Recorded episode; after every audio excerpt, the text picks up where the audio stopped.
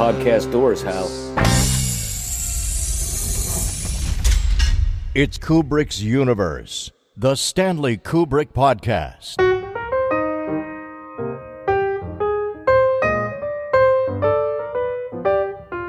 Hello, and welcome back to Kubrick's Universe. I am GAL, your artificially intelligent host. In today's show, we'll be speaking with Mick Broderick in what will be the first in a series of episodes about a new book called The Kubrick Legacy, which has been edited by Mick. Mick Broderick is Associate Professor of Media Analysis at Murdoch University.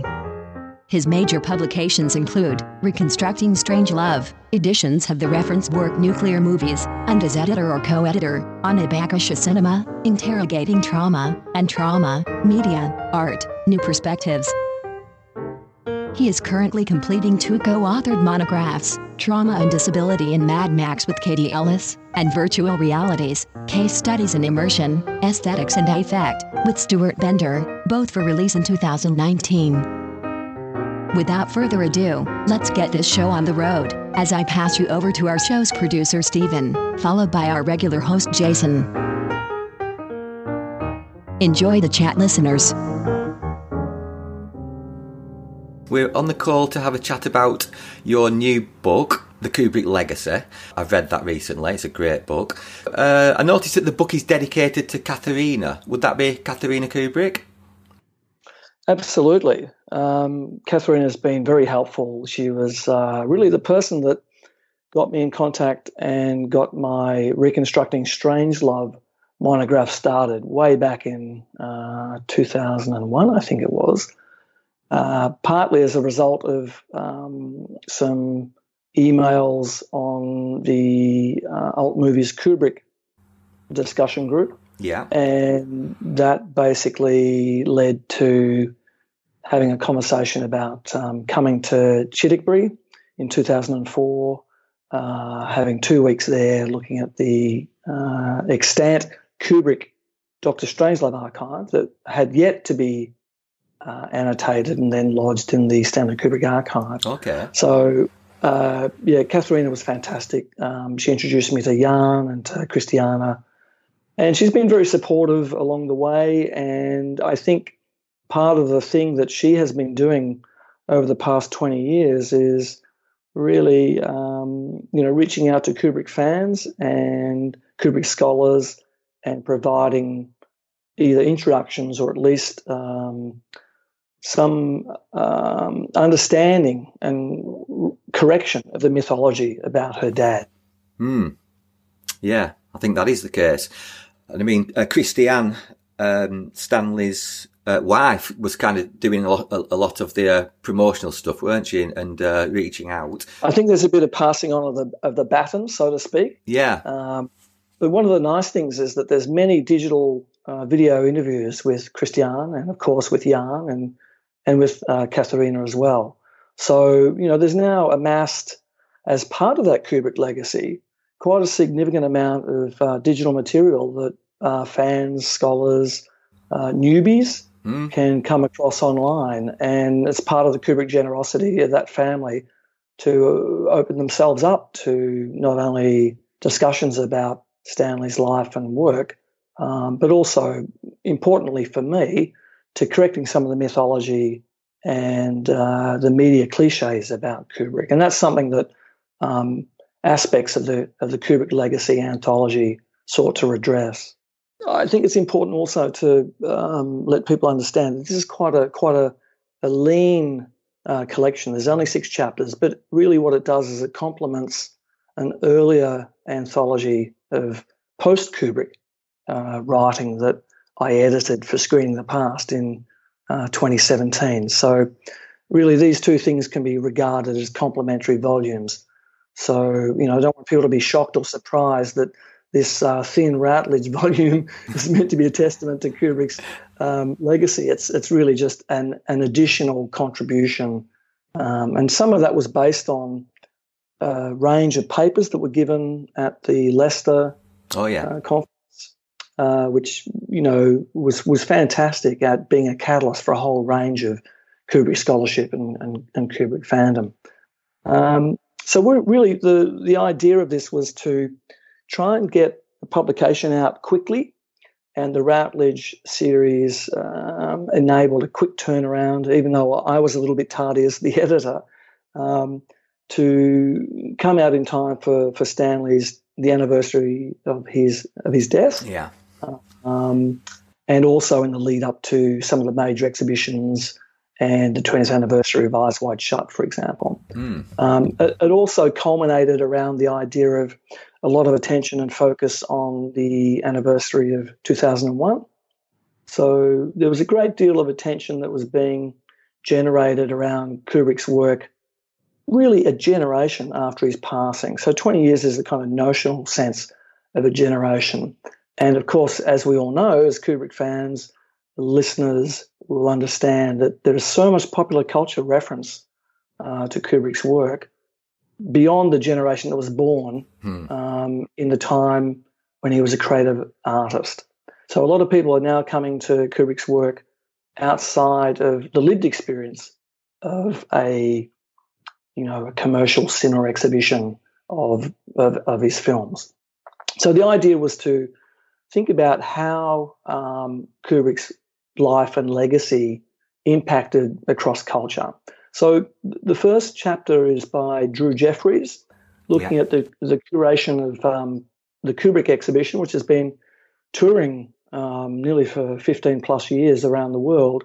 Fantastic exhibition um, that the Kubrick estate, the Kubrick family uh, have coordinated, and it's been traveling to major cities around the world and it will be in London, or it's a, it's currently in London. Not sure when this is going to air. Yes, it, uh, uh, it opened on Friday, the twenty sixth of April. Right. So one of the things that Drew is doing in his essay is looking at how particular uh, venues that are putting on the exhibition curate it specifically. So it's not as if it's a cookie cutter approach to the Kubrick collection in this exhibition each venue will mount it and display it. They'll have sidebar events, whether that's guest speakers, uh, Kubrick collaborators, or particular um, film screenings, um, as well as the type of merchandising that occurs around the exhibition. So Jeffries is really interested in the way how uh, Stanley Kubrick is presented in different places. Right. Yeah through the through the lens of the uh, Toronto International Film Festival staging mm. of the exhibition. So he interviews the uh, Toronto International Film Festival staff, looks at the curatorial practices, and how it kind of creates this sense. Once Kubrick's passed, there's this artifactual presence. So there's this kind of nice sense of um, almost this aura of Kubrick that mm. exists in these curatorial exhibitions. Yeah. Um, the second chapter is by Graham Allen, uh, who looks at, uh, well, his chapter is called The Rise of Dr. Strangelove Stanley Kubrick, Peter George, Herman Kahn, and a New World Morality. So, what Allen does is look at how Kubrick worked closely with an author, an established author in Peter George, his process of adaptation of uh, Red Alert yeah. to become uh, the novel of Doctor Strangelove, but of course, more importantly, the collaborative screenplay. And what uh, he, he, what Graham uh, Allen concentrates on is his subsequent novel, Commander One, which uh, also deals with the idea of nuclear war and survival. So it's really a kind of follow up, almost like a, se- a sequel to Doctor Strangelove. Um, and he, he details how, how Peter George's collaboration with Kubrick really informed his understanding and visualization of the idea of the type of mindset that was understanding that how would one survive a, a nuclear war and a global nuclear holocaust. Okay. And the kind of continued urge towards, you know, a fascist uh, authoritarian regime, even in some kind of survival scenario. So what what Graham Allen is doing is looking at that influence, that collaborative influence between uh, a writer and Kubrick, and how that affected the, the writer's later work. Yeah. And you can see this with other collaborators, you know, whether it be Terry Southern with um, Blue Movie, or other other other authors. Hmm. Interesting. I think I think uh, I think Jason's just joined us. I think he has. Hey, how are you doing, Jason? Great, Mick. How are you? Yeah, good. I hear um, you, you, you're not one for uh, the the morning hours. You've been working late. That I generally do work late, but that's okay. I wasn't going to miss the chance to speak with guest number one. our, our Well, very I'm- I'm 1st yeah, Yeah. our very I'm first no longer guest. airline lounge. So no uh, drink trolley going by, or you have that going? You have that at home anyway. If only. so the third chapter by uh, Christine Gengaro is called "Looking Back, Looking Ahead: uh, Kubrick and Music." So uh, what Christine does is look at what we all know is one of the most significant legacies of Kubrick's artistic contribution to cinema, and that's his unique uh, use of found music, existing scores, uh, soundtracks, music, and um, its application in his film scenarios. So uh, Christine Gengaro also makes it clear that Kubrick also inherited this tradition from earlier film styles and film works, but what he did was something quite revolutionary and different. And she also considers how Kubrick's own application of this essentially, you know, existing musical uh, material being introduced into his films greatly influenced people like, you know, Terry Malick or Marty Mhm. Scorsese. hmm And in particular, after 2001, uh, it really kind of set the standard for a lot of contemporary and ongoing filmmakers' use of existing scores. Uh, other interesting chapter is something that's probably going to be a little bit controversial, and that's uh, Manka Perko's dramatizing Kubrick, Room 237 and Other Conspiracies. hmm. So what Mank is doing in this chapter is looking at Rodney Ascher's documentary Room 237, as I'm sure many of us have seen, if not all of Mhm. us have seen, hmm and thinks about it um, in relation to other kind of conspiracy theories that circulate in popular culture, particularly, you know, the YouTube videos that, that prop up from time to time, such as, you know, Kubrick's alleged confession around, you know, fake hmm hmm but but Perko kind of uh, approaches this debate from classical critical theory, the idea that amateur analysis, fan-based analysis has its place, but in actual fact, you know, the idea of uh, social media replicating these memes or these tropes or these ideas that lead towards conspiracy really undervalues critical interpretation and the scholarly scholarly traditions uh, upon which they're founded. What Mank is doing is saying that there's too much uh, overinterpretation or perhaps Mm. misinterpretation in these texts, and by going back to fundamentals of uh, scholarly criticism, you can Mhm. really separate the wheat from the chaff. Uh, and of course, our very own James Marinaccio's chapter, uh, Kubrick, Tropes and Advertising, is a compendium, really a kind of uh, topography of all the television advertising that references Kubrick films, probably going back to the 1980s. So James has done this wonderful amassing of various television advertising, and it's specifically about TV ads. There are a few references to print ads, but you know this chapter would be enormous had it you know been all encompassing of all the Yeah. types of ads. Yeah. He specifically looks at you know homage and influences, and most of these are relating to 2001 and The Shining, but pretty much most of Kubrick's oeuvre Mm. is uh, approached and referenced. And, you know, again, it gives you a sense of the recycling and the ongoing resonance of Kubrick's legacy in popular culture through television advertising. Mm. And my own essay, Kubrick on Screen, does a little bit of that in that um, I'm trying to present not a comprehensive overview of every time Kubrick's appeared on screen, but to give a sense of the breadth and diversity, or in some instances, the lack of material there is about Kubrick on screen. But approaching it from a couple of perspectives. One is documentary footage, the other is the fictional representations of Kubrick on film, mm. and also uh, Kubrick's two performances on camera. One of which is this little understood um, film from 1947, and of course his well-known acceptance speech at the D.W. Griffith Award um, towards the end of his career. So that's really the overview of of the book, the chapters, and part of the agenda that I mentioned earlier was to kind of complement existing works around post Kubrick, the Kubrick legacy, at a time where it is it's it's a fantastic time to be a Kubrick scholar. Mm, you know, if you think no. about not only the scholarship that's been generated, but Kubrickalia is everywhere online. You yeah, know, you can get a hold of all types of artifacts, uh, former scripts, um, annotated, you know, interviews. All of these things are appearing online at auction houses. Indeed. There's fan-based artwork that's out there circulating.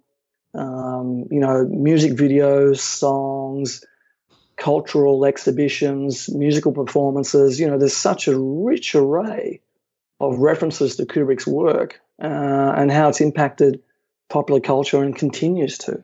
Uh, with the, the amount of Kubrickania uh, that's out there in the age of social media is truly like you know enough to boggle the mind considering uh, how little uh, footage there is. As we can tell you know even still there's roughly about 30 or 40 minutes uh, you know out there for public consumption. What why do you think that there's so little footage of stanley? Yeah very good question. I think um, you know part of that final chapter of mine is to look at that material um, mainly in terms of content analysis but also to suggest that even though there's very little of it there's some very telling features about that. So, you know, there are a number of newsreel clips of Kubrick at the Lolita opening, at the 2001 opening. Mm-hmm. Uh, there's behind the scenes footage of uh, around 2001. Uh, of course, there's Vivian Kubrick's uh, footage from her Shining documentary and material that was unedited, never kind of compiled into documentary form around Full Metal Jacket.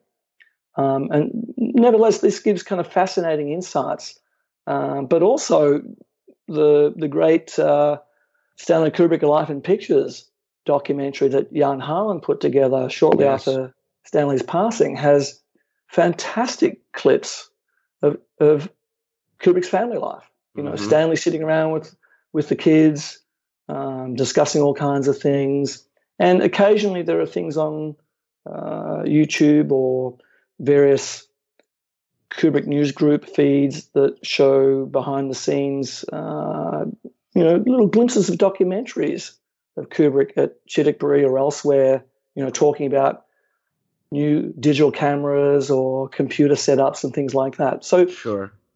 there are these little pepperings of insights into Kubrick's uh, daily life, you know, the everyday, as opposed to, you know, the mythological status and the cliches that surround Kubrick.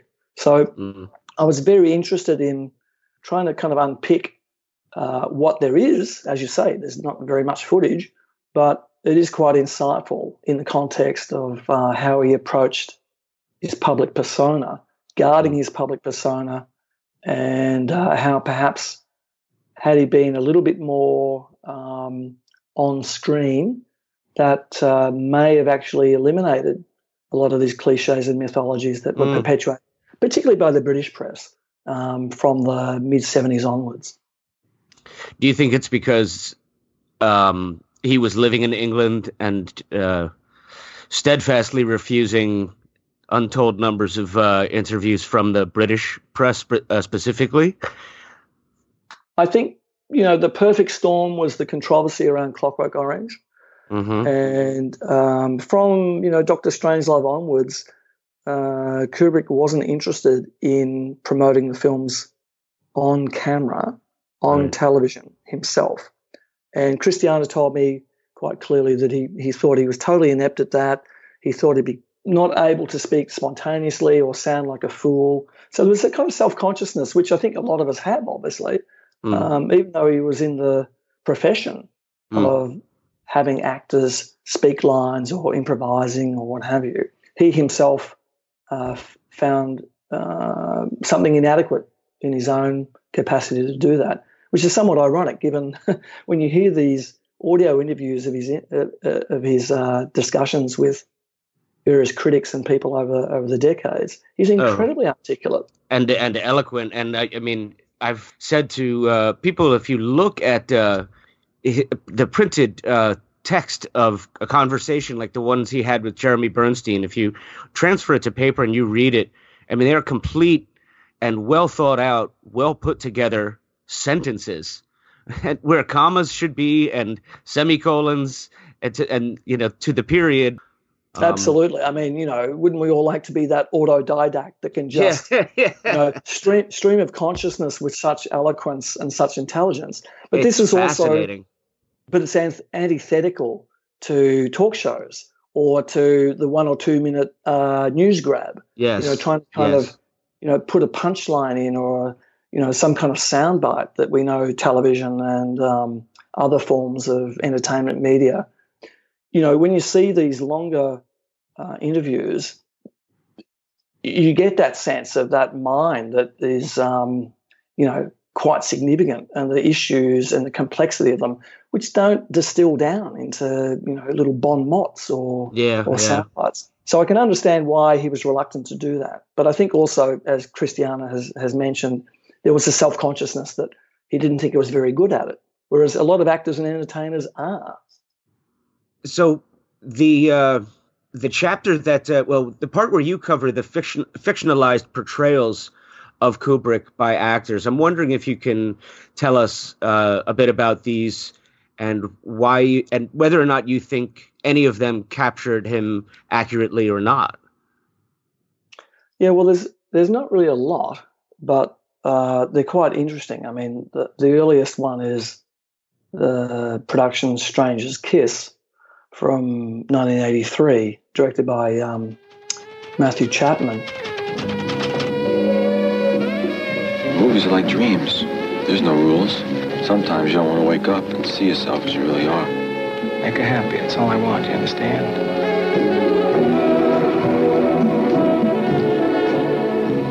The character that you would be playing is part of a boxer, falls in love with a dance hall girl. Merrill Redding, Stephen Blake.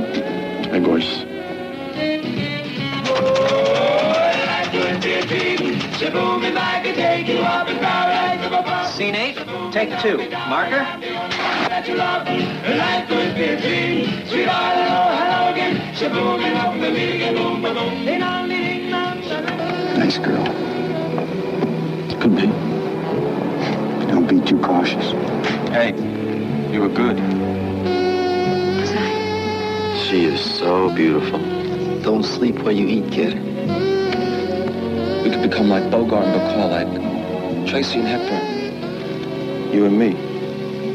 We have rapport.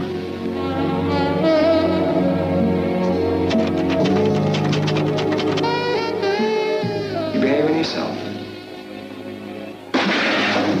He's a very dangerous man. Daly, this is life I'm talking about! He's putting one of his damn goons on the set! What about the kid? What about him? Oh! I wish this picture would never end. I wish you'd stay with me tonight. Maybe he's watching you. A story of broken hearts and Hollywood dreams. Stranger's Kiss, a silver screen romance.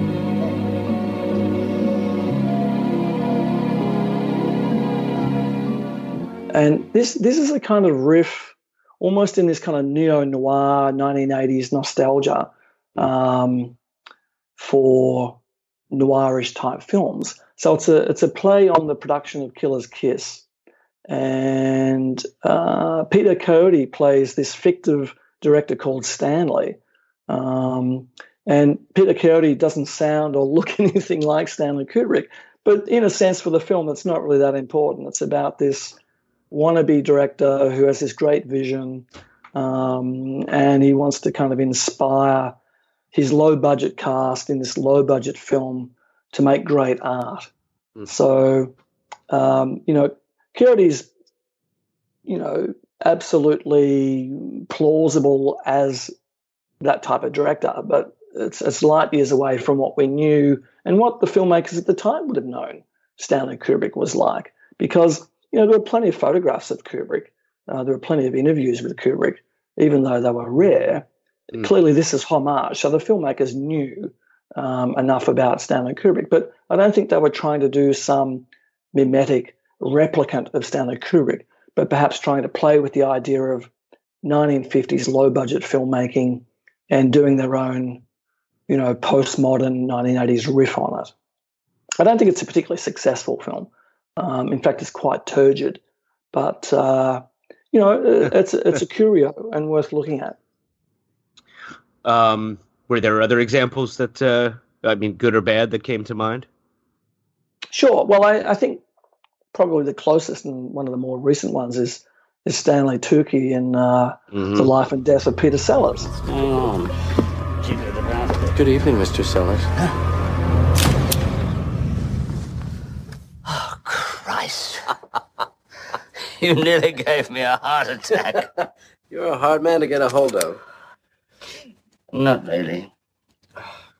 Linda, I'd like you to meet Stanley Kubrick. It's nice to meet you. So, uh, Peter, Columbia won't let me make my next picture without you. Awfully insightful of them. What's the part? All of them. What, the whole film? Boys, let's get this thing on the hump. We got some flying to do. Flatter. I'm not playing a bomber pilot. What can I do with that? Crammed in there. Oh, look. Let me just hear it again. Let me hear it again. Three characters is enough. Three is a good number. You're being paid for four. You're stretching me too thin, Stanley. Who do you think I am? I think you're whoever I want you to be. Then who am I now?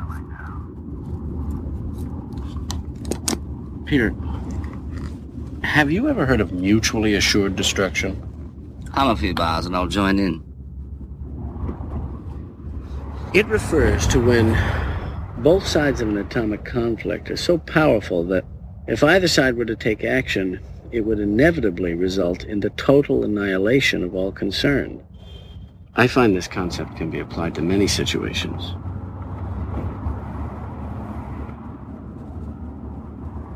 You're a peculiar fucker, Stan. Wait, Peter. Peter. Again, he doesn't particularly look like Kubrick. Uh, mm-hmm.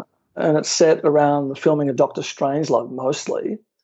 Uh, he looks more like a gangster, but you know he, he does kind of dress in dark clothes and he hovers about. And there's a little bit of, I guess, social awkwardness that um, many of the interviews would, would talk about Kubrick, a little bit of shyness or perhaps a, a caginess about not revealing too much about his project. Um, but one of the really weird things about that film is Geoffrey Rush ends up playing Stanley Tucci, playing yeah. Stanley Kubrick yeah. in this almost you could blink and you miss it transition inside a car. Yeah. And um, so, you know, there are these nice um, gestures towards the chameleon aspect of uh, Peter Sellers. Sellers would have loved that. I mean, it's like meta, meta acting. Absolutely. Yeah, yeah, yeah. So that kind of malleability. Um, but of course, what it doesn't do is it, it doesn't kind of play on the idea of the right, um, the improvisation right. or the kind of dramatic range. But nevertheless, I mean, Tucci's there again more or less as a uh, very much a, a, a, bit part in the mm-hmm. overall mm-hmm. narrative arc of uh, Peter Sellers' life. Right. Um, look, what I didn't do was look at short films like, you know, the the recent film about uh, Kubrick and the, the use of light for Barry Lyndon. You know, the short film.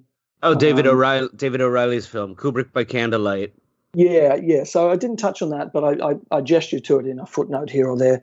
But I mean, you know, there are a couple of other things like that. There are other shorts. You know, there's obviously the odd um, music video that invokes Kubrick.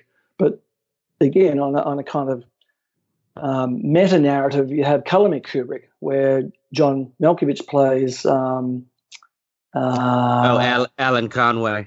Yeah, the confidence trickster Alan Conway. Yeah. Um, and so it's a marvelous performance. But again, of course, it's light years away from what Kubrick is and the whole idea. And this was written by uh, Stanley's longtime uh, collaborator and uh, assistant, Tony Frewin.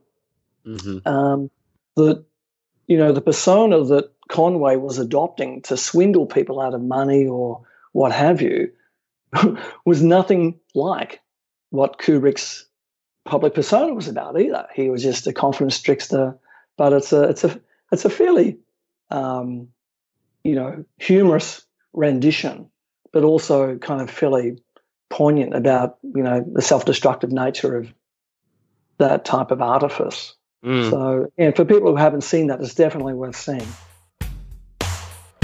And uh, who are you? What's your name? I didn't catch your name.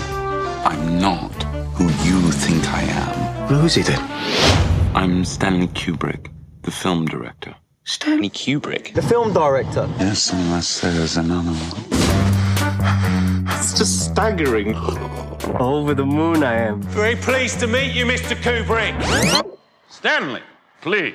Are you working on another movie? It's 3001, A Space Odyssey. And who have you got? John Malkovich in the lead. John who?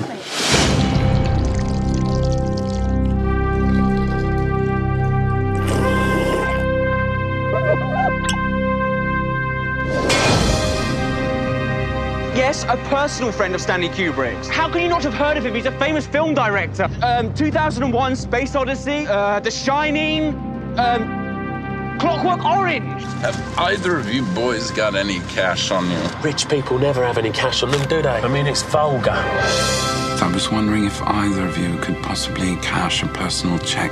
Sure. That is perfect. That is absolutely perfect. Oh, do you have the receipt? Come to see Stanley Kubrick. There's no man of that name here. Ow! We know he lives here! Who've you got in it, Stan? And little Tommy Cruise would like a part. Madonna wants in, but I told her Madonna. Stick to the singing. My client, as you know, has lost many thousands of pounds. Oh, Stanley. I think you and I need a bit of a chat. I've been very naughty boy. John Malkovich. I'm Stanley Kubrick. I'm Stanley Kubrick. I'm Stanley Kubrick. Karim Kubrick. A truish story. I'm Stanley Kubrick. Will all the Stanley Kubricks please be quiet and eat their lunch?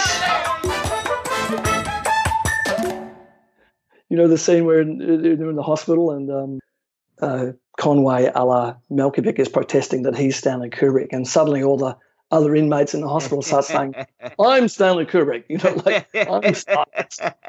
it's brilliant. It's so brilliant. I, I I'm I was sure uh, Malkovich took on the role because uh, he he's that kind of actor. It strikes me as seeing something there that he wanted to really get into and um, put his own imprimatur on it, his own stamp. Because I, I, yeah, I think there's a, there's some uh, footage of and interviews of Alan Conway that have been on the internet for some time, and I wondered if he went and looked at this guy. And having been a Kubrick fan himself, Malkovich might have said, like, "Oh, I gotta do this movie." Yeah, yeah. Well, again, I mean, Conway um, versus Malkovich. I mean, they're they're also light years apart. But of Yeah. course, Mal- Malkovich just he runs with this role, and it's the flamboyance is you know it's Yeah. over the top as- as it should be. it's great. Yeah, I would recommend it to people as well. It's worth it's worth a view. Um, and and if you know someone has never heard of that story of uh, you know Conway, uh, just be, being a confidence man, how perfect is that? His name is Conway, and he's a con Yes, man. yes. That's right. I mean, I only knew about I learned about it the first time only a few years ago, and you know, it was just like, what? Wait a minute. yeah, yeah. I mean, you can't make this stuff up. Right, right. And and speaking of making stuff up, and this this follows on, I guess, from um, Menka Perko's chapter. I don't know whether you've seen um, Robert Sheehan's portrayal in Moonwalkers. You know, Yeah. the uh, the idea of um, Kubrick uh, f- filming, faking the the moon landing, the CIA, you know, part of this improbable plot. Oh yeah. Uh, but but you have this kind of skinny bearded hippie pretending to impersonate Kubrick to try and get the funds from the CIA. So you know, again, it's it's not a particularly successful film as both parody or historical alternative history, but it has its moments, and there's lots of references to to Kubrick's cinema uh, throughout the film. July 1969. Ten days before the first man on the moon. The mission is fraught with technical problems. The head of the CIA decides to send a special agent to London to find Stanley Kubrick. So you want me to kill everyone? And ask him to secretly shoot a fake moon landing in case the real one fails. There, there, there really aren't that many uh, direct, overt references to Kubrick um, as a character. I've just remembered another one actually. When um, do you remember that? I think it was called Trapped Ashes, kind of like a, an anthology film. Ken Russell directed one of them. Monte Hellman directed a segment called Stanley's Girlfriend, and there was a young actor in there playing a young Stanley Kubrick. Ah. I think someone's trapped us in here. Four stories of terror. Five renowned Hollywood directors. Written by Dennis Bartok. One terrifying anthology of horror. You're a wildcat, girl. Yeah!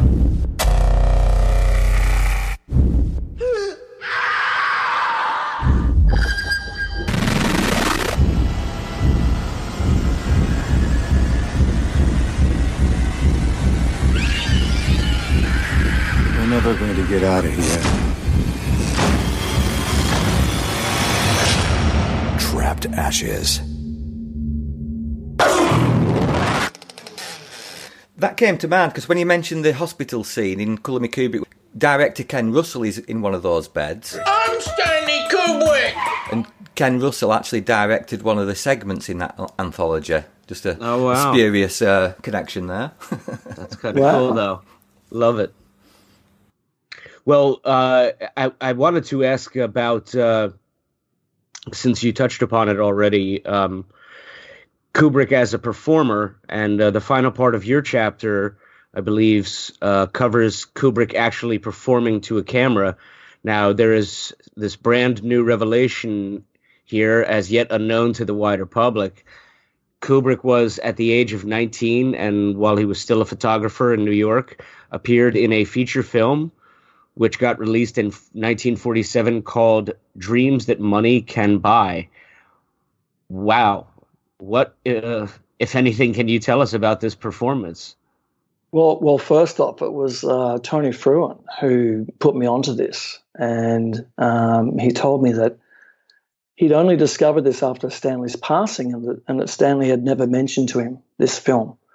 So the eagle eye of Tony Frewin uh, picked out a very young Stanley Kubrick as an extra in this film, and when he told me, of course, I I rushed to find it online.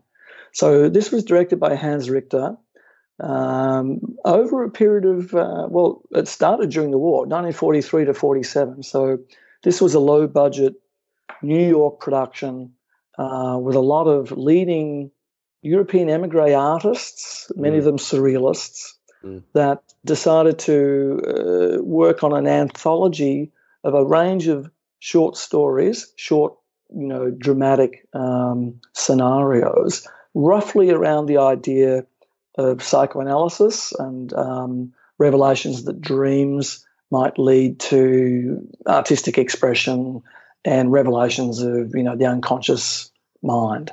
So um, where, where Kubrick comes into this is um, Richter was working uh, teaching at City University in New York, and Kubrick at some point um, while he was working at Look undertook a range of uh, you know evening classes at, at CUNY.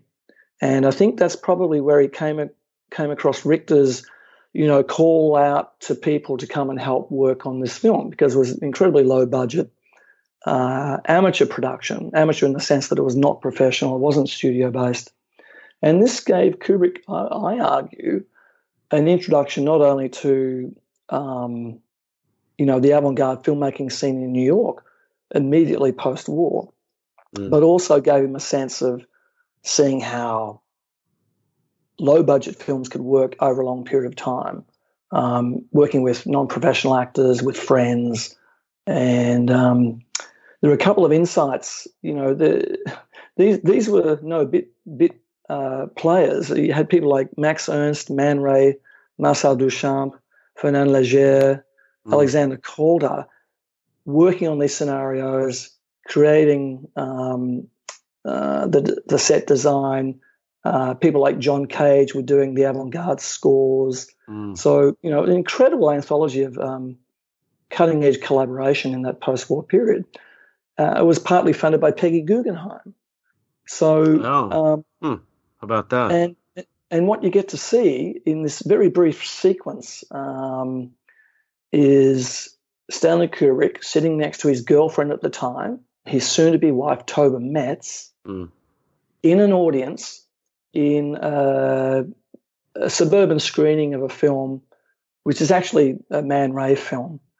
And you get these shots of Kubrick and, and Toba, and uh, basically, it's a sequence in which uh, a, a, surrealist performance and screening takes part. So you get these cutaways to Kubrick acting mm. out along with the other characters in this kind of absurdist mode where there's a projection of Man Ray on screen moving about in an animated fashion, and there's a kind of uh, a promoter who stands up and asks the audience to kind of comply with what they're seeing.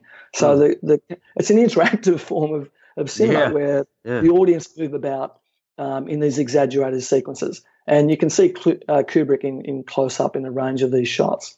But also, what's important about this uh, this film is the third sequence or the third dream is called Ruth, Roses, and Revolvers, and that um, features his uh, future second wife, Ruth Sobotka. Mm-hmm. So not only do you have Kubrick and Metz in this film, but you also have his future wife, wife Ruth Sobotka. So mm.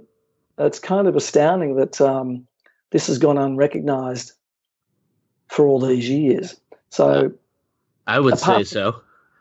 But apart from this kind of performative, you know, very amateurish, you know, bit part um, uh, extra that that Kubrick and the others play, um, there's also some resonances with, uh, you know, the the mannequin sequence in in Killer's Kiss, because one of the dream sequences, uh, the girl with a prefabricated heart, which is Dream Two, starts off with this kind of dismembered number of store dummies that come together in this almost ballet mécanique uh, stop motion sequence.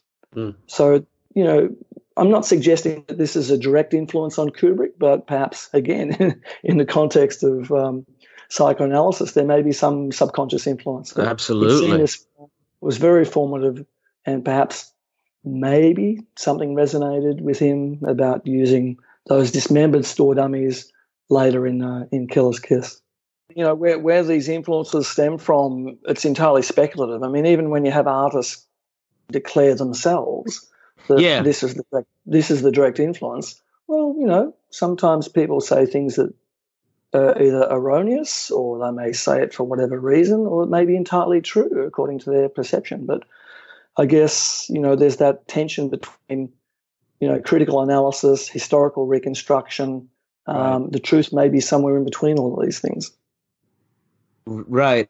Indeed. I, in fact, it had only occurred to me to uh, to think of that in the way you described uh, the mannequins. I have not seen this scene uh, yet that you're referring to, but uh, I always do come back to um, a certain Twilight Zone episode, the one where the the, the gal yes. goes into the department store and yeah. the mannequins.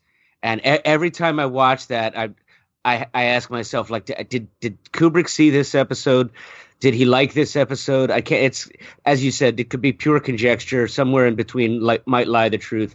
I'm always thinking like, did he see it? You know, would he like it? Because I just see uh, a lot of Stanley in that episode, and of course, I mean that in the best way. Well, again, I mean, if you think about um, a Clockwork Orange and the Korova Milk Bar, the kind of mannequins in that, the mm-hmm. uh, you know, there's there's references to statuesque people, you know, throughout much of his films, and that's both you know human and non-human. Mm. So yeah, I think this is probably a, a theme that um, was fairly pervasive, or certainly a, a visual iconographic uh, trope that he returned to. But it may or may not be, um, you know, the origin of that may or may or not be this uh, this film from 1947. Mm. But certainly the opening sequence uh, before the dummies literally kind of come together and addressed and dance in this ballet mm-hmm. when they're mm-hmm. dismembered. Um, there is a kind of strong resonance, I, I, I argue, with uh, Killer's Kiss. You know, um, I'm just going to add this in that uh, a, a, friend of mine, a dear friend, uh, Alicia Atella, pointed out to me years ago uh, that to her eye, Kubrick definitely had a type when it came to the female form, and, and she would uh, say they were somewhat akin to a mannequin shape. And if you look at the uh, the gal who Alex has to do the uh, experiment with in the Ludovico treatment, the gal who gets out of the shower in The Shining, uh, even Lady Lyndon, and most of the women at the uh, masked ball and Eyes Wide Shut, all very long waisted uh, somewhat broad uh, shoulders, a bit, you know, of a defined uh, clavicle, the collarbone, uh, long legs. Um, if you go back, I, as I did, I think it's there's something there. He definitely had a specific type, and they do somewhat represent uh, represent that um, uh, that that standard mannequin shape that we've been seeing in department store windows for decades now. I wonder what you think of that. Yeah, it's very interesting. I'm I'm writing right now uh, a piece on uh, Kubrick gender and uh, sexuality, and I've been I've been contemplating these very um, ideas, Jason. So, um, cool. Yes, I think I think you're you're on the money, and there's a range of kind of ideas around form, classical and otherwise, both female and male uh, physique Mm-hmm. And not just in terms of what you see on the screen, but also the type of artwork and, you know, whether that's literally painting or sculpture or other forms that Kubrick populates mm-hmm. his, um, his films with. So, yeah, there are kind of ideals, there are classical, neoclassical, modernist, whole range of things going on um, around, you know, gender and um, you know representation of classical, cliched, what have you. So, yeah, I, mm. I can't argue with that at all. In fact, I'm going to be writing expansively on that soon. Very cool. Um, yeah, I should have uh, assumed you'd have already picked up on that. Uh, but I wanted to uh, ask additionally about uh, what's known as his uh, final performance in front of the camera, which was done at his home, and I'm referring, of course, to his taped acceptance speech for the D.W. Griffith Award uh, that he was given at the very end of uh, his career. What what can you share with us about that, Mick? Yeah, well, that D.W. Griffith uh, award video is, is pretty interesting. One, there's the text, which is Kubrick um, speaking directly, looking down the barrel talking to the camera, addressing mm. the audience. And there's also uh, the apparatus that led to that production. So, um, you know, Kubrick set it up. He was reading off cards that Leon Vitali was holding. Uh, there were any number of takes, innumerable takes. He wasn't satisfied. He, he couldn't get it and basically ran out of time. so he hmm. said, "That's it. It's got to, it's got to be sent off." You know, so he wasn't actually satisfied with mm. what he'd done.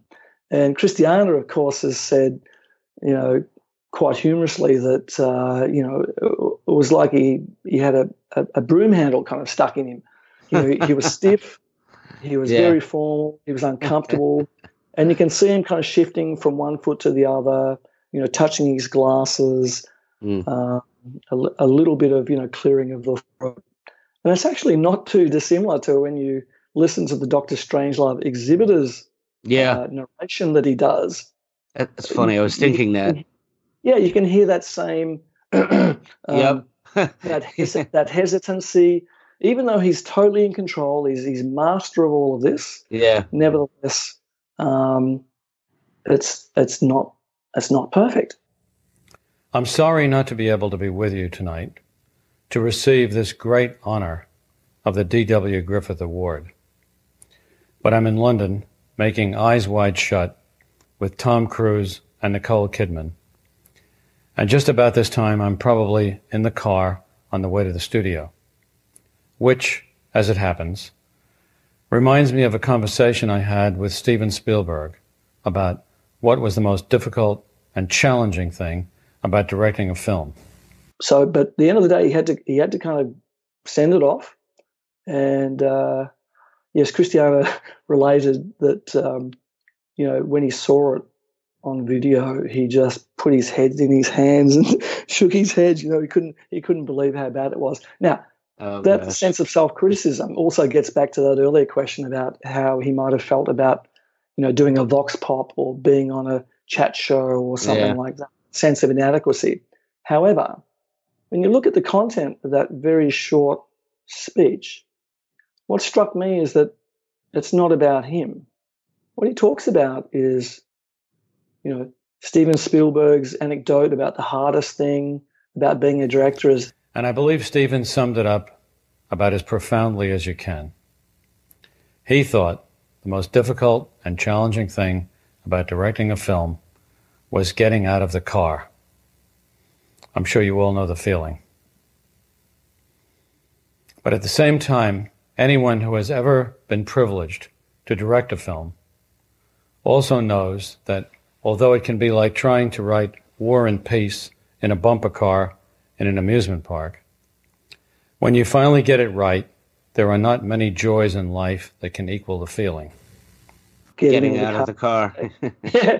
And um, the other issue, of course, is he's talking about Griffith and Griffith's legacy. So this wasn't Kubrick saying, okay, this is my moment in the sun to talk right. about me. He was looking at the kind of history in particular of how tough it is to be a filmmaker and what Griffith's legacy was.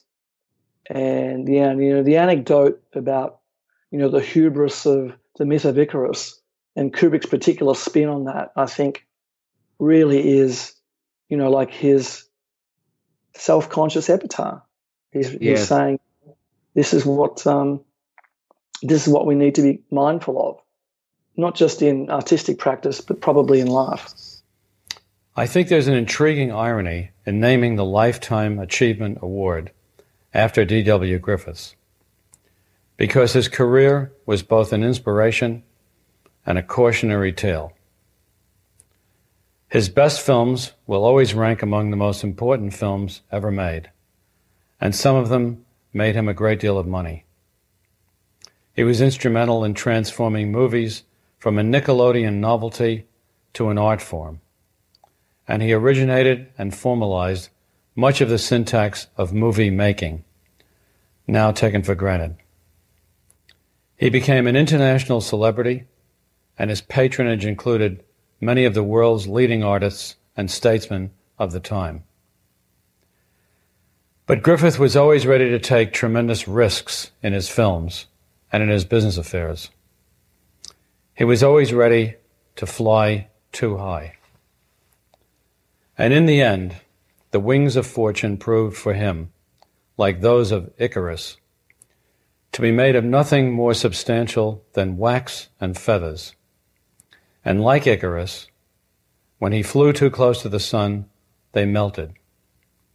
And the man whose fame exceeded the most illustrious filmmakers of today spent the last 17 years of his life shunned by the film industry he had created. I've compared Griffith's career to the Icarus myth. But at the same time, I've never been certain whether the moral of the Icarus story should only be, as is generally accepted, don't try to fly too high, or whether it might also be thought of as forget the wax and feathers and do a better job on the wings. One thing, however, is certain. D.W. Griffith left us with an inspiring and intriguing legacy, and the award in his name is one of the greatest honors a film director can receive. Something for which I humbly thank all of you very much. And it's interesting the way you note that he he uh, made so much of the speech about uh, Griffith, you know, the award uh, for whom the award was being given in the first place. Like he had a real sense of uh, reflection on that, resonated with him that he was being and Kubrick, given. Of course, yeah. was, was a great um, cineast himself. I mean, of course, he was, he was om, an omnivore of Yeah. world cinema across Mhm. all genres, national cinemas, film styles. Um, he he just saw it all. He consumed it all. So um, again, his his autodidact approach wasn't just to scholarship about the things he was interested in filming. I mean, Mhm. cinema was, was in his veins, as was Mhm. photography. Mm-hmm. I, absolutely. I I love his uh, quote again. I'm paraphrasing, but it's something along the lines of uh, in the final analysis, the the measure of what makes a film great to you is simply the affection one has for it, something like that. Because there are a number of movies. I mean, Stephen, uh, you know, has teased me, or others can gladly tease me that uh, you know I like Disney's The Black Hole from 1979. I like the movie. it's it's if you can go online and see a whole bunch of people uh, saying uh, Disney's worst epic failure and so forth and so on, but you know it has a certain nostalgia uh, and a place in my heart. So, and I, I, love that about Stanley that he was uh, a complete cineast for you know the the cinephiles that are out today. You know, kind of exploring the vast traverse of uh, all the all the movies and films that are available to be seen now, and it's really it's just incredible. Yeah, well, just just remember this guy was doing this as a as a child and as a teenager in the old Yeah. analog days, I where know. you had to, you know, hop on the hop on the the train or Yeah. catch the bus to go in to see the cinema to watch this thing play out in eight Yeah. reels or what have you, or go to the you know Museum of Modern Art or or you know living living in London, you know, getting prints shipped in to him to look at. So Mhm. you know this this was kind of a massive undertaking. But I think the other thing on that around the legacy of, of his approach is the carefulness and you know the rich content of his films lends itself to repeated viewing. And he often used that analogy. And again, I think this is part of his legacy for contemporary filmmakers is that you know his films aren't throwaway things. They're not they're not to be consumed and then discarded. You come back to Kubrick films over and over again. So no question. Yeah, and your point about black hole is that it obviously touched you at a particular time. And you know, reception theory tells you all about situatedness and subjectivity in that kind of process of, of audience reception. And you know, we know when we hear music or we see something, and you know, you get out of the wrong side of the bed, or you know, something may touch you, and you go back and think, oh, it wasn't so good, or wow, I didn't see that. Kubrick deliberately built layer upon layer upon layer Mhm. of complex intertextual material that he knew interested him. He was making films for him. And he was fortunate enough that he struck a chord that resonated cross culturally, internationally, intergenerationally, partly because of that richness, and partly because he had that sensibility, um, an artist sensibility. And that paid off commercially because it meant that you know people would come back and see his films. There'd be endless, uh, you know, rescreenings, remasterings, you know, Yes. videos, DVDs, what have you. Yeah, yes.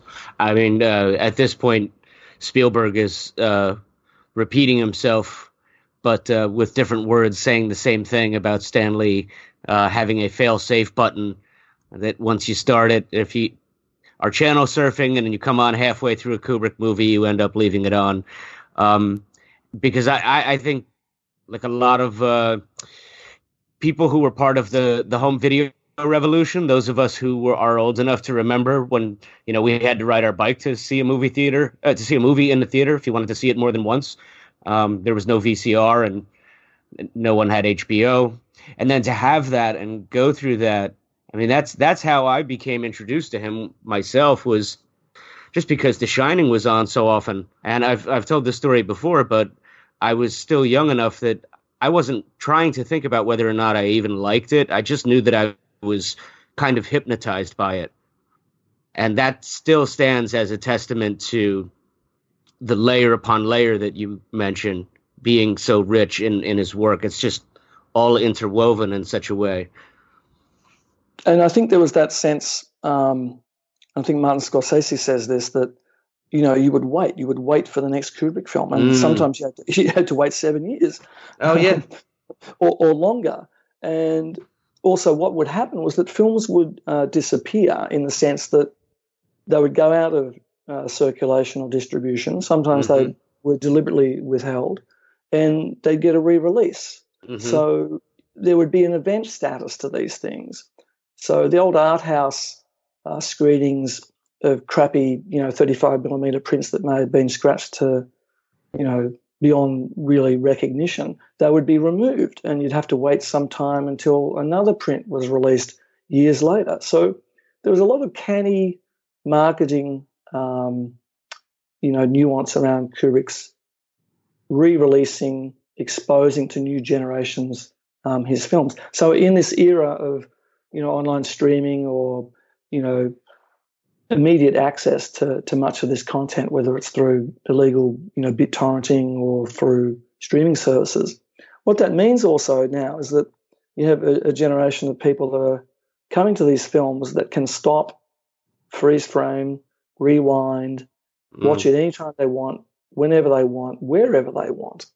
And that's a total different kind of reception and sensibility than what you had sitting in a cinema with a bunch of people yes. at an event, um, which was like a public screening. So it's fascinating for me to think that you know we now have um, a, a, post 1999 one generation uh, group of uh, filmmakers or audiences or prosumers mm. or what have you that are getting switched onto Kubrick's legacy, and they will approach it in a very different way mm. um, my generation and your generation. Yeah, that's well said, and uh, it just remains to be seen what they do with it, given the uh, the tools, the technology they have. Hopefully, the perspective is brought into the mix because, um, yeah, it's it's it's one thing to have all that and to be a Kubrick fan, but it's another to uh, say like we will, you know, there will never be another Stanley Kubrick, but no one should try to be. Just you know, take from him uh, the best that you can, and then go make your own film. Um, yeah, and I um, think that's that's the important thing where people can be inspired by other works. I mean, Kubrick was clearly inspired by other works. Oh yeah, yeah. He didn't replicate them. He wasn't a clone in the same way that you know Malick or other people um, are inspired by Kubrick. Jim mm-hmm. Cameron, mm-hmm. you know, you name it. There's any number of people, and you know, the, the legacy, the introduction, and the conclusion gestures to this. But it's mm. also not just cinema; it's theatre, yep. it's music. Uh, you know, there's all kinds of exhibitions that um, where Kubrick's art, and I mean that in the broader sense, Kubrick as an artist has impact uh, today and will no doubt continue into the future. Mm. Yeah, I, I think that's a safe bet. It does seem to be ever expanding at this point. And uh, one can only wonder what he'd uh, think of it now, especially that uh, now that uh, social media has really, you know, become such a indispensable part of our so-called real life. Well, imagine if I tried to get a, a chapter written on Kubrick memes You know, yeah, like, right, right, exactly. Where, would that ever end? I mean, where where do you draw the line? Where do you That's- stop chronologically? That's a great point. That's a great point, Mick. Yeah, I I mean, just googling that would give you a headache before you even took pen to paper. um, but let me let me go back and ask because this is tying in. Actually, um, we know that he did a little voice performance in Full Metal Jacket. He's the voice of Murph on the other end of the radio. Uh, Mhm. Radio, and although it's only his voice, um, but also he uh, was the sound of the breathing inside of uh, Keir Dullea's suit in 2001: A Space Odyssey. I, I guess you'd call these audio recordings more than you were performances. Is that why uh, they were not included in your chapter? Well, look again. It's um, you you have deadlines, you have word counts. Um, You Mm. know, so it's it's it was my um, editorial decision what to include. There are a couple of footnote gestures to these things. Mhm. Um, so they're in the footnotes. So people, as as Kubrick said, the the real actions in the footnotes in a lot Mhm. of these works. So I encourage people to rifle through through those, um, and also in the other post Kubrick collection for Screening the Past from 2017. Um, there's lots of material there. But yes, I mean, I think there's a difference between being a kind of completist around I've got to capture everything and put everything in there, and what I was trying to do was look at what I thought um, were the more important and major things with some gestures to you know lesser known um, or indicative things. Mm. So I, I wouldn't for a moment disregard you know Kubrick's performance in Full Metal Jacket or or the importance of that breathing um, in 2001 because sonically, I mean Kubrick's Yeah. attention to detail in sound. Again, I mean, I, I work at a university where there's a very uh, strong production component to media arts, and many of the sound people involved in that draw from Kubrick's work, along with a lot of others. But Mhm. you know, I mean, I don't know how many times I've watched and listened to Doctor Strangelove, but the sound design in that is just phenomenal. Yeah. Yeah, but again, getting back to those two, um, Full Metal Jacket and uh, the the voice and the breathing in two thousand one. Mhm. You know, given given his reflection and reluctance to do the uh, D.W. Griffith Award, you can imagine how laborious it must have been for him to get it right. Mm. You know, to be satisfied with his own performance, whether it's breathing. But I mean, the whole point of doing the breathing um, was that he couldn't trust anyone to get it right. In the same way, when he did the handheld filming, he Mm. knew exactly what he wanted, and to be able to kind of describe that up close to a DOP over Mm. their shoulder in real time shooting things. Mm. So you can understand the pragmatic reason for him doing this. Um, but then again, I mean, that exhibitor's trailer, there's, you know, coughings and, you know, the odd stumble here and there. He could have easily edited those out, but he didn't. So he probably did it in one or two takes, which Yeah. is very different from what he did with the D.W. Griffith Award. But, you know, putting a soundtrack to a, a exhibitor's trailer for Doctor Strangelove versus addressing your peers in Los Angeles at the end of your career, you can understand why he was probably a little bit more careful and thoughtful about um, Yeah. doing Sure. Sure. I do like listening to the exhibitors uh, trailer. Uh, just because I mean you nailed it. He must have done it in one or two takes. We don't have. It's just shy of 17 minutes long, Mm. and, you know you have 17 minutes of just listening to him talk and cough and you know kind of futz through. Sounds like you hear some papers. He's rustling papers. That's right, that's you know? But, but Uh, also, it's the, it's the timbre of his voice. I mean, I love the delivery where he says, Here we see George Scott and Tracy Reed in a Washington, Yes. D.C. hotel at 3 a.m. in the morning, catching up on some paperwork. Yeah, Now- yeah. But the point is, he's delivering it so flat and so straight. Of course, the gag is catching up on some paperwork at 3 a.m. in the hotel. you know? yeah, Yeah, he definitely had a, a, a timbre to his voice and a way to uh, deliver humor in a, a, very dry. Well, it was just him being, you know, who he was. He, if he thought something was funny, he didn't need to overemphasize it. I, I think that's in a sense part of uh, being a, a, a New York Jewish kid, and I mean that as a, a compliment. That you know, there's a certain. Uh, well, I think this is funny, so I'm not going to go out of my way to uh, over explain myself, uh, you know, and I yeah, get to. But, but also, you're right. but at the same time, he knew his audience. He knew he was doing an explanatory piece to a bunch of exhibitors out in the sticks somewhere.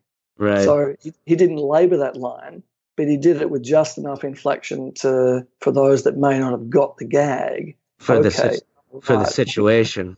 Yeah. Exactly right. For the situation. That's what he said.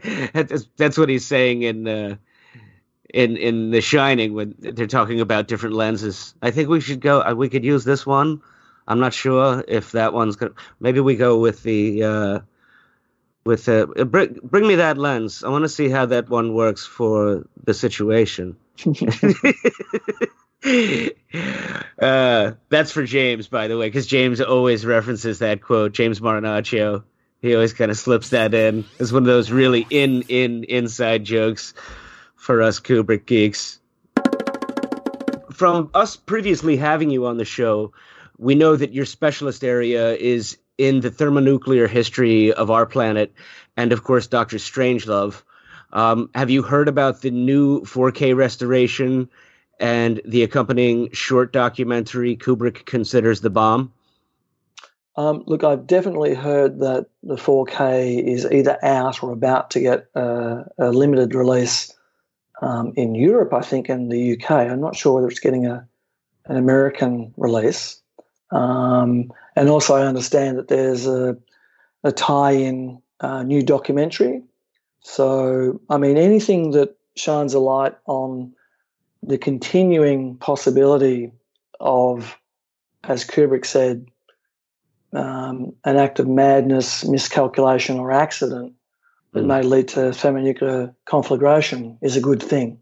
Um, I'd also be very curious to see what contemporary audience, not only in the kind of Trump Putin era, mm. but the sense of its comedic impact, whether it um, would be regarded as lame to a 15, 20 year old today or not. Mm. Um, I, I, occasionally have public screenings where I'm invited to talk, and Mostly they've been in the UK and in Australia, but audiences, I guess, they kind of pre-select, you know, to attend those kinds of screenings. So they, are usually predisposed towards the film, or they know something about it, or the or the comedy.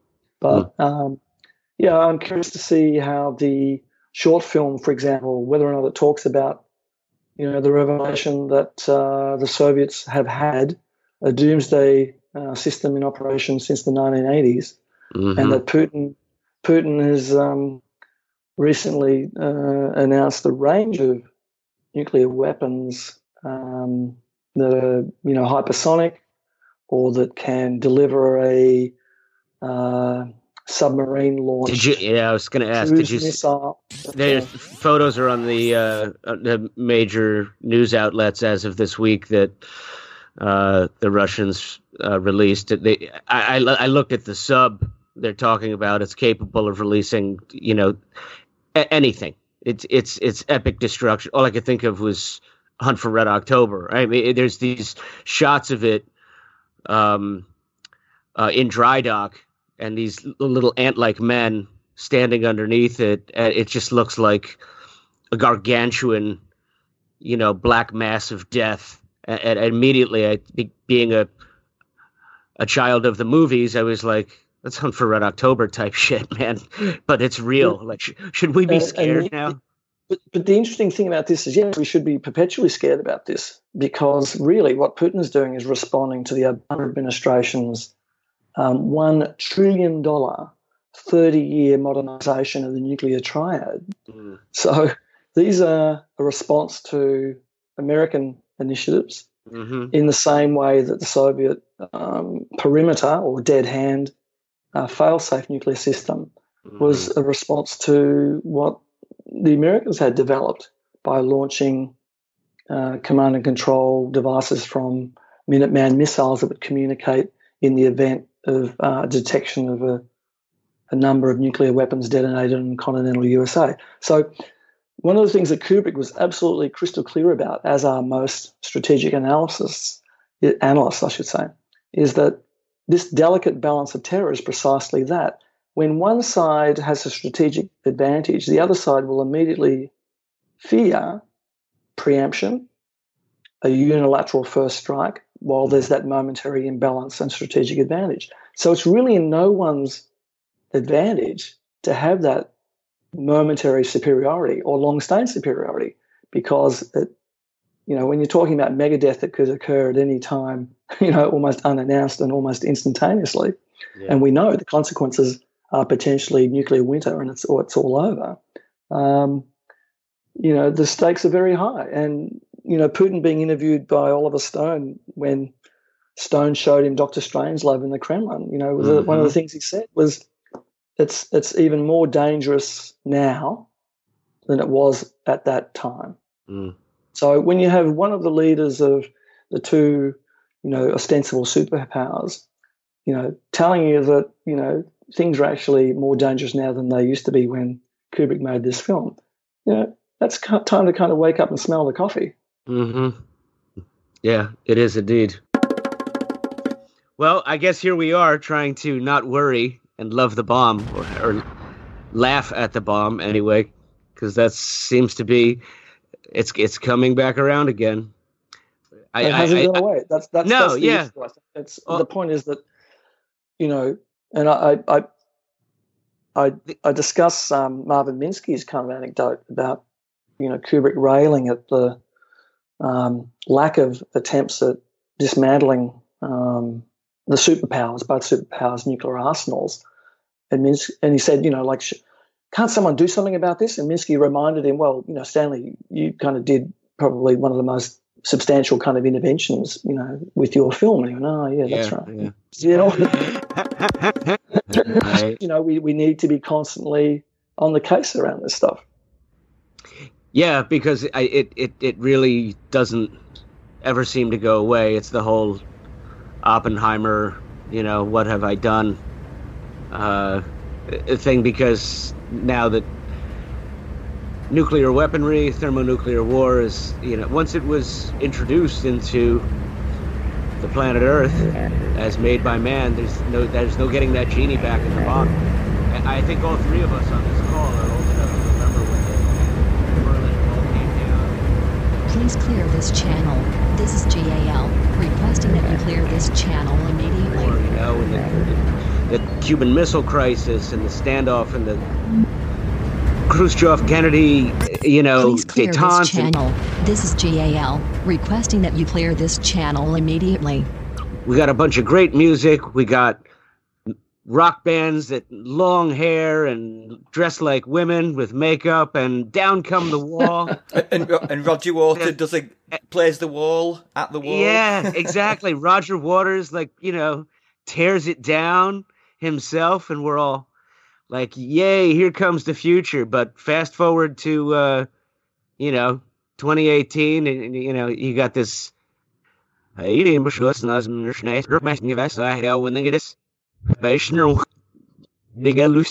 having temper tantrums on social media. And so we are stuck with a new form of Cold War. Um, yeah, where... but, but, again, with, with a lot of these uh, personalities, to be using a kind of kind word, they're, they're really the tip of the iceberg. Um, you know, it's the superstructures that support them, that um, feed them, you know, whether it's the oligarchs or the military industrial system, what have yes. you. Yes. Um, yes. What you're looking at are a persona, and it's very easy to be distracted by, you know, what may be the foibles of any individual. But um, it's a bit like the, the Yes Minister uh, comic series, the Yes Prime Minister series.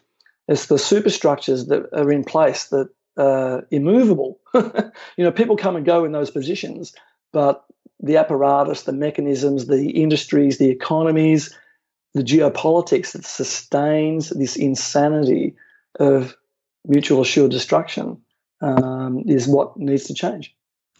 Which is to say, Trump is not the disease; he's the symptom.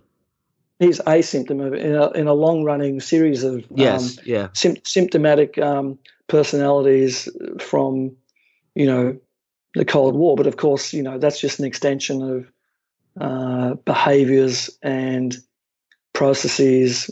Um, you know, I mean, Kubrick's films, you know, going back to Spartacus, yeah, are showing the same kind of politics, the same type of um, Machiavellian, you know, maneuvers for advantage or disadvantage, um, and a lot of that's tied into patriarchy. You know, pure Mhm. and simple masculinity, patriarchy, yeah, uh, business as usual.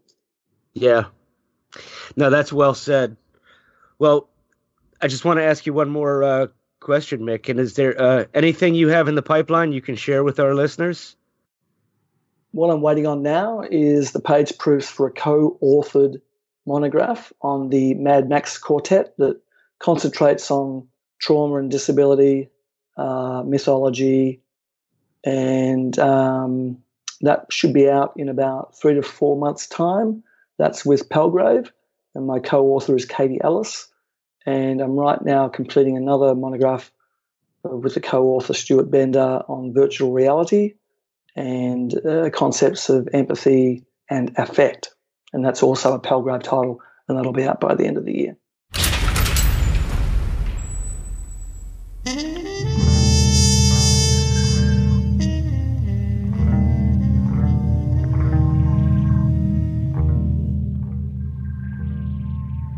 Hello, Earthlings. I am GAL, your artificially intelligent host. I would like to apologize for the audio malfunction towards the end of the interview. We have been experiencing some interference from outside and unwanted sources. Thanks to Mick Broderick for talking with us about his new book, The Kubrick Legacy, which is available now from Routledge. If you are in Austria, the Netherlands, Norway, the Republic of Ireland, Spain, Turkey, or the United Kingdom, don't forget the new 4K restoration of Doctor Strangelove, in theaters accompanied by Matt Wells' new short film Stanley Kubrick Considers the Bomb. Be sure to check the screening dates at parkcircus.com. Please rate and review our show. Although in 25 episodes, over almost 18 months, we have only managed to get a handful of reviews, including Jason's mom, Steven's daughter, and fellow Kubrick's Universe podcaster, Mark Lance. But we understand that people are lazy, er, I mean busy, smiley face. Thanks as always to Jason, James, Mark, and Steven.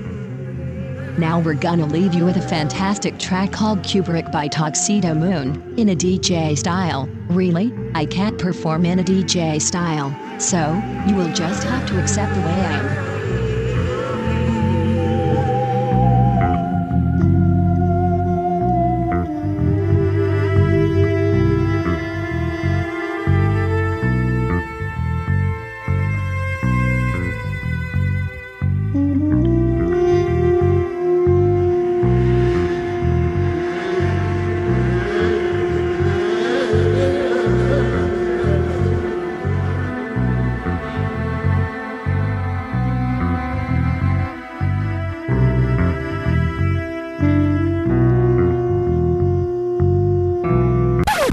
It's Kubrick's universe.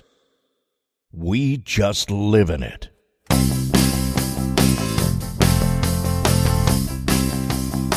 We have taken very thorough precautions in this podcast against broadcasting anything which might only be attributed to human error.